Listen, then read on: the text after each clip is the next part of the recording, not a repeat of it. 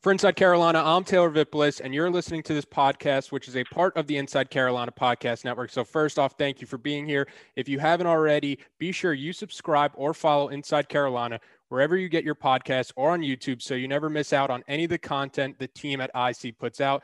It helps us out a ton and hardly takes any time. Speaking of support, we want to support the people that support us. So that's why I've got to remind everybody about Jimmy's Famous Seafood. The reason they wanted to sponsor this podcast is simple they're owned and operated by Carolina fans. So not only do you get great seafood at a great price, but you're also supporting one of your own. It's a true win win. For everybody wondering, my go to order is the famous gift box where you get two massive crab cakes, two kinds of crab soup, and a half pint of crab dip.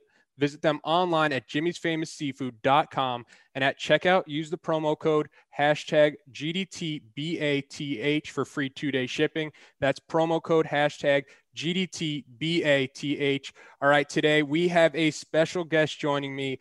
We've got an Olympian in the house. It's former UNC track and field star Kenny Selmon, who will, who will be competing in Tokyo for Team USA in the 400 meter hurdles. Kenny, first, thanks off for getting on here today, and a big congratulations to you just for qualifying for the Olympic Games. Has it set in yet hearing that Olympian tag next to your name? that is the, I mean, no, it has not. Um, it's just, it's still so weird. Like, I actually just got someone um, very kindly gave me a gift, and on the gift it said Kenny Selmon Olympian. And I was like, this is weird. Like, why, like, everybody's throwing this tag on it now and I love it. Um, but very much not not set in yet. But obviously, very proud and, and happy that that we're at this point. So thanks for having me as well. Kenny, looking at your family, your dad was an All American wrestler at Nebraska. I saw that your mom was a city champion in mixed doubles, and your brother was a team captain and starter at Bates College when they went to the Final Four at the D3 level. Have sports always been a major part of your life and household growing up when you have that much athleticism under one roof? Oh, man, absolutely. I mean, um, first of all, my dad is one of nine um, kids, and eight of them, eight of which are guys. There's one girl in the fam, and so all of them. No, that's not true. That is not true. All of them were not athletes, but the majority of them were athletes. And yeah, and my dad, he was a beast. Um, mom, obviously, she's playing tennis now. She crushes it. Billy was a beast. Um, but it's really, I, I, my dad hates when I say that, you know, I got it all from them because he thinks it takes away from my hard work, which which I don't, you know, I don't mind giving them credit, but I do say for sure is that the mentality that has been instilled within the household is where I get my mentality from and the ability to kind of, you know, go through hard days, understand what it takes. All that just being in your face from an early age is um it, it helps out. And so I definitely will say that, you know, the family under that roof, we, we, we're getting some things done a lot of competing, I can imagine. But oh, how old were you when you started running track? Because it isn't a sport you necessarily think of when you have little kids playing soccer or t-ball or even like a flag uh, flag version of football. Yeah, hundred percent. I mean, I, I, you know, I played everything. I played football, basketball. Basketball, was my first love. Um, played soccer, played lacrosse, um, everything. And the, all the coaches were they were like, gosh, like telling my dad, they said Kenny's just fast. Like you should, you should, like you should just put him in track, see what happens in track. And so um, we did it, and you know the results took care of themselves. And I gotta say, like, tra- I mean, you know, I was probably 11 when I really started to get it going, but I didn't get serious about it until probably, you know, senior, I mean, sophomore year of high school, and kind of just stuck with it. And the results started to prove, like, okay, you might have a we might have something here. You know, you're, you're better at track than you are at basketball, which was unfortunate, but um, but we stay with it. And so, yeah, been going for for quite some time now. Give me the scouting report of Kenny's basketball game. What was what was okay. your what was your game like? First of all, I was the leading scorer for the Pace Academy basketball team my junior and almost halfway through my senior year. Like I'm just saying, I was nice. You were a bucket getter. I wasn't pulling up from the three, but I was going to the hole, and I was, you know, they were looking for me on the outlet. so starting track when you were around 11 at what point did you kind of realize how talented you were and how much potential you had in the sport yeah um So I made my first USA team in 2013. Um, uh, and so I've, I've been on five USA teams. Two or one was a youth team, two were junior teams, and now, including the Olympics, I've been on two senior teams. And so that first team in 2013, 14 year, um, is when I kind of realized I was okay, you know, they like when you get on the team, they, they tell you, look around, look who's on this team. You'll see these people for the rest of your career. You know, like you guys are an elite level and you guys have obviously proven to be athletes that can compete when it matters. And so at that time, right before right before college, kind of I realized that, you know, I might be able to, I, might have something to, you know, a real career here. Speaking of some of that talent in high school, you were ranked as the number one hurdler in your class. You were a seven time state champion, three time All American in the 400 hurdles. You were the 2014 national champion in the 400 hurdles, and you captained the 2014 World Junior USA team. With all of those accolades, how did you decide that Carolina was the place for you? Oh, God, I love that question. oh, that was so easy. Like, so, uh, like you said, I was fortunate enough to I could have gone anywhere I wanted. Um, I I took I took three visits. I, I, I was going to take five, but I took my first one at Texas A&M. Um, cool school, didn't revive me, whatever. Um, FSU was my second visit. Very very fast track school at the time, and I was you know I was kind of wooed by the whole track vibe, um, but didn't love the the whole school. I don't know. It, it wasn't the whole package. And then my third visit was Carolina, and I mean, it was just so easy. Like, like I, I, when I got on campus, I was like, okay, wait, this is this is exactly where I want to be. I mean, Carolina has, I think there's three aspects to you know to school. I think academics, athletics, and social. And I just don't think there literally is anywhere else better in the world than those than those mixes at the highest level than Carolina. I mean, you know, athletics unreal, academics unreal, and the social life is what you want it to be. So I Carolina, it just had everything. It had everything. Yeah, I feel I feel like you hear that all the time uh, uh, with athletes. Like the second they step on campus on a visit, it's like you almost know right away. Yeah, it, it's easy. Like it's, it, it I mean, there, there was no doubt, and I and I would do it ten times again. You often hear about how tough the adjustment is going from high school to college in really any sport. Do you remember that ever being a challenge for you? Because from the outside looking in, it seems like your jump was smooth and pretty natural, where you were able to just hit the ground running. No, no pun intended. Yeah, yeah, no, I um, I definitely had an adjustment to make. I think that so excuse me, my um, my high school, you know, to speak candidly, like I, there was a jump from my high school to UNC. The athletic program was very, very different. Now I had run in summer in summer track and field teams that were more elite, um, but the jump was like the teams that I, the teams that I had been on was significantly different from you know my one A private school to you know UNC, and so as far as the team dynamic was, that was a big jump. But then athletically, I mean, I was thrown into you know the the the what are we? They won. They won ACCs and they were all American. The four by four my senior year of college. I mean senior high school. So when I jumped in, I was you know on the relay that had been established at Carolina for a long time. And I was like, what is going on? Like these guys are, I, I was not ready for that. I, I, had the slowest leg each time. They were throwing me on like third leg. Um, those guys were blazing. And so I like mentally, I had to adjust to go from being like number one guy to just not being number one guy anymore. And so that was tough. But, you know, Carolina and the guys on the team were just perfect. I mean, they, you know, they took me in in, in their unique ways. Um, it was nothing was ever smooth. Um, but I will say that I think on paper my adjustment looks pretty smooth because of how good of teammates and how good of coaching we had at Carolina. But you know, internally it was tough. It, it was a lot going on. I had to I had to figure things out very quickly because those guys were not waiting for me.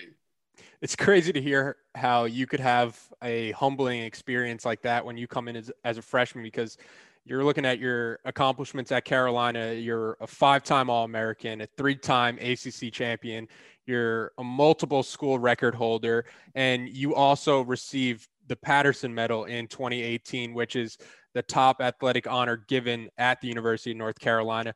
What did that mean to you to where you're now seeing everything you've worked so hard for recognized at the college level? Yeah, I think um, the, the Patterson Medal was the coolest award I've gotten so far in like my life. Um, because one big thing that track and field athletes struggle with is the the respect and the acknowledgement that we feel as though we deserve that we don't get. And especially at a school like Carolina, I mean, you've got, and I, I can go on a rant about this, but and I, and I have before actually one of my business school classes, uh, improv class, we like had to go on a rant on something you were passionate about, and it had to be unscripted, like unplanned. And so my rant was about the fact that you know, at Carolina, and I, I was I can speak for Carolina because I was obviously there, but this happened everywhere.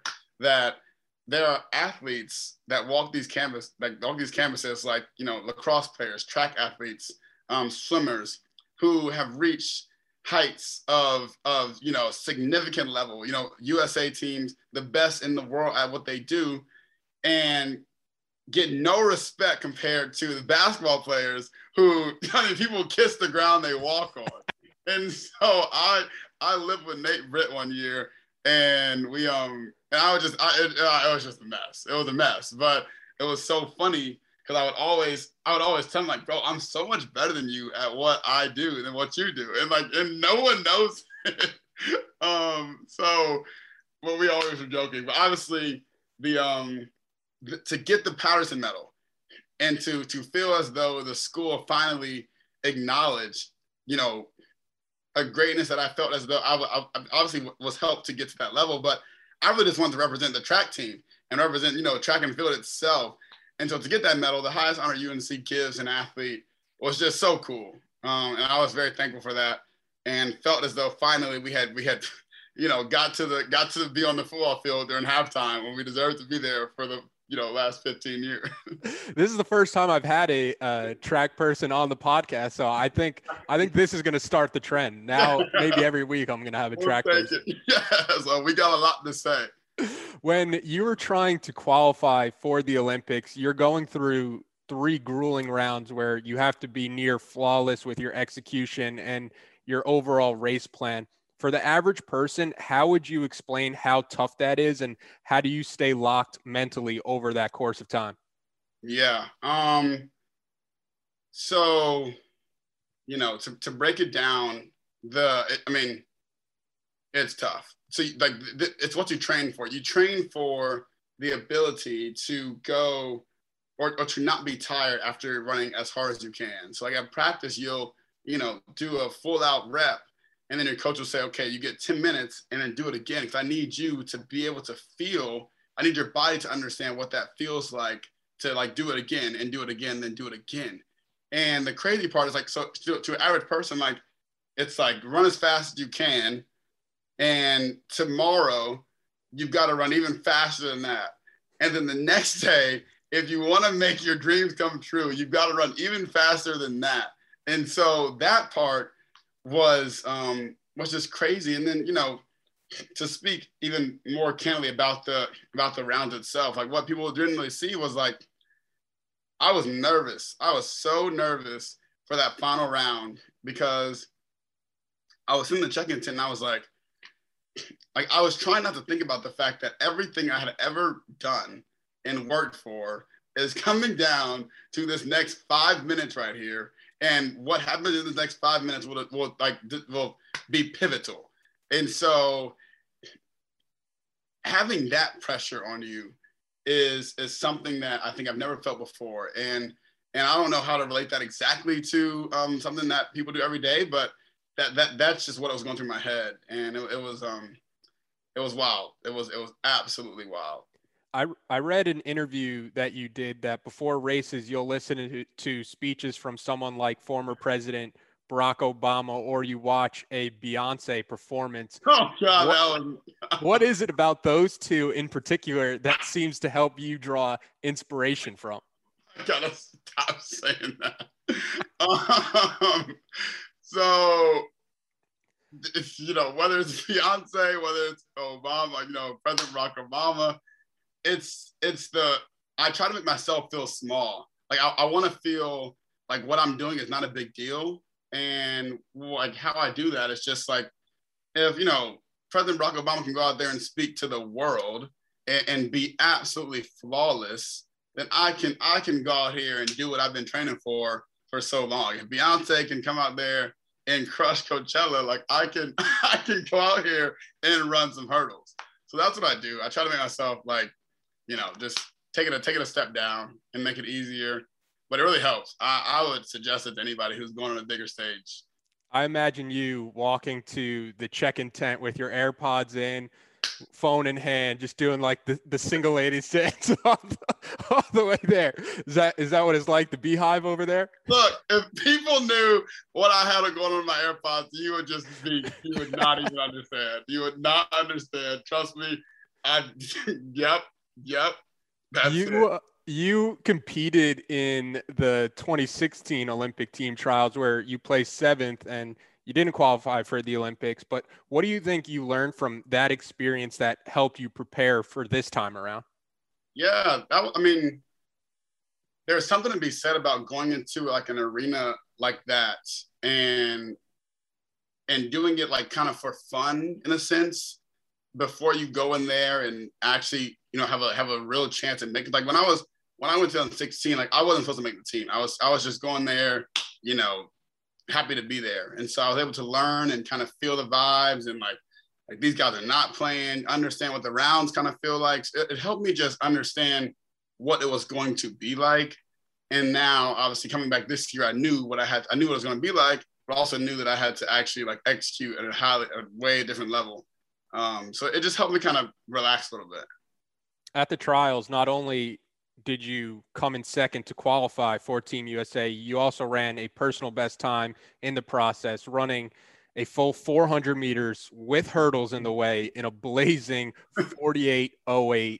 When you cleared that final hurdle coming into that last stretch, what was kind of going through your mind? When I tell you I was running for my life, I was running for my life. I was like, Kenny, they are I they I just knew. I just knew that they were coming as fast as they could behind me, and I could not misstep at all.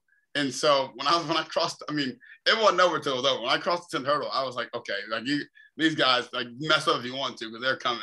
And so when I crossed the line, um, just relief. I was I just I fell to my knees actually. I was like, this is this is and I couldn't I, I didn't really believe it because when you when you're running, you don't really, I mean, your peripherals work pretty well, um, and you can feel people on you, but you you can miss somebody too. And so I was like, I didn't I didn't feel anything until I saw my name show up in second, and I was like, whoa, that was that was wild. How I was just going to follow that up with just asking how conscious of of like how fast you are running during the actual race, like when you're running and you're going over the hurdles, are you like, this feels like it's going to be a personal best right now? Yeah, that's a good question. So I, so Rai Benjamin, the guy who won, is is incredibly fast. Like he he's unreal. Um, nothing but respect for him. We've been racing each other for a long time now. He's great. I knew him being on my inside, I had to get out. He was in lane four. I was in, uh, he was in four. I was in five. And I was like, okay, like right, I mean, he, he's he's gonna fly. I think it was six. I was six. He was five. Um, he's gonna fly out of the box. And so I was preparing for him to be on me by like hurdle three or hurdle four. and in the race, no kidding, I got to hurdle five.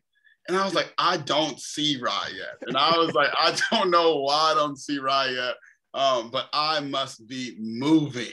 And so I told myself that. And like that's kind of, you know, things like that you can kind of gauge where you are going. Cause I mean, you can't, I can't sit here and say that I knew at that moment that I was on, you know, a faster pace than I had ever done before.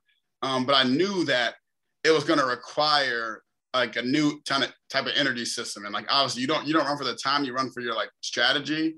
And so, but I will say there was one like in that race, when Rai was not only by hurdle, you know, three or four, I was like, oh gosh, I'm moving. And sure enough, he showed up that hurdle seven and eight. But I was like, oh, like, can you just hold on, just hold on. What was the immediate reaction like when you step off the track to what I'd have to imagine is thousands of text messages, mentions on social media from former teammates, coaches, friends, family, and probably people you've hardly, if at all, even ever met? I mean, the amount of, I mean, honestly, I had I had 637 messages, like text messages, and like 30 of them were group messages. So they were all like true messages. And I'd say 50 of them I didn't have the number, and I was, I was like, I, I had to be like, thank you. I don't know who this is though, so just let me know who you are. Um, but that like that's the best part i think i think the coolest part is kind of feeling the love and, and feeling the support from everyone that you've you know ever crossed. And and the cool thing to me was that people weren't just saying like congrats. People were saying you know like like i've seen you grind. Like i understand like you deserve this. You know it was it was it was like it was like 600 letters. And so it was um that was the coolest thing. And then social media was just a joke. I, I couldn't i I just couldn't even keep up with the social media, which, which is fine. That's you know whatever. Um, but that was that was the best part. I, I, I thoroughly enjoyed you know getting back to everybody and seeing all the love because I feel like that's I mean that's that's why I do it. I don't do it. I mean you know track's grueling. It's very hard. I do it because people believe in me. So how many of the texts were from like John from third grade? hey, Kenny, remember me? Congrats. Right, a lot, a lot.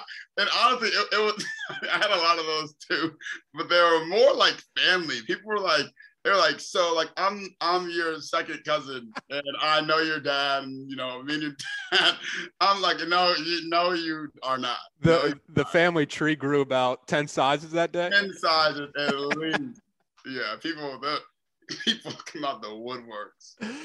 How do you balance the high of realizing the achievement of a lifelong dream and qualifying for the Olympics, but now in a pretty short turnaround, having to focus on the next race in Tokyo, which is going to be the most important race you've ever run? yeah, um, it's a lot.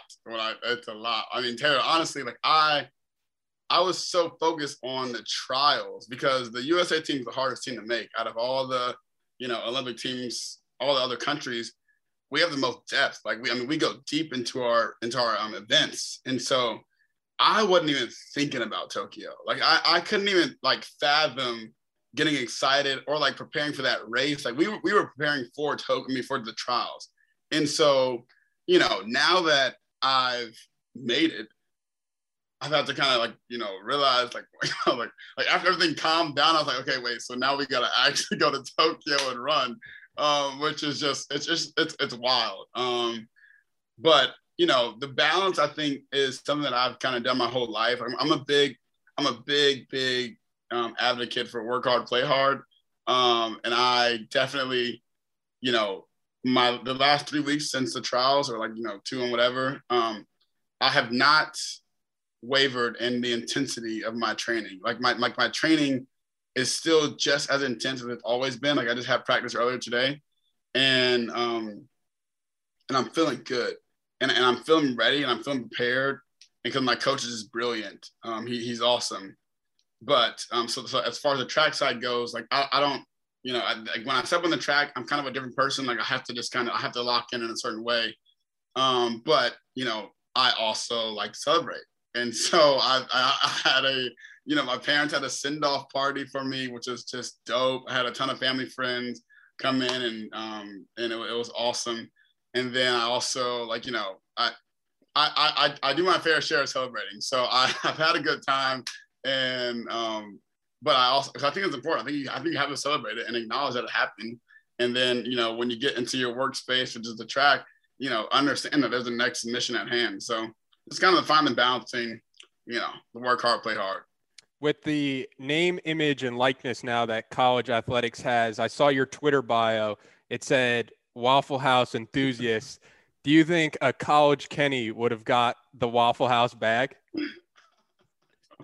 I mean, honestly, I, I, I think about that often. Um, and it's it's um, you know, Waffle House obviously joke joke, but like um, I I mean there were opportunities that you know were presented to me on a very very small level, like whether they were you know restaurants, um, friends, businesses who like wanted to have me represent them in some way, and they were they were willing to pay. Like like those things did come about, and they, and they were real. I don't think that I would have the level, obviously, as those you know illustrious basketball players, but um, but um, there were definitely opportunities there, and I, I am I am excited to see what these kids can do with it because I mean I think there's money to be made, and, I, I'm just I'm happy. Wish that I was you know I don't wish I was in school now, but I, I think it's cool that they are at least getting this opportunity. Is Olympian Kenny still trying to chase the uh, Waffle House bag? Olympian Kenny's chasing a lot of bags. He's chasing a lot of bags right now. Waffle House, Waffle House, they're, they're giving your boy some support. Not not everything I want, but they're giving they're definitely giving support. So you know, free meals, we'll take it. Kenny, that's all I have for you, but just wanted to say thanks again for making the time today and wishing you safe travels and best of luck to you as you compete in Tokyo. Really looking forward to watching you. Yeah, Taylor, I appreciate it, bro. Anything for you.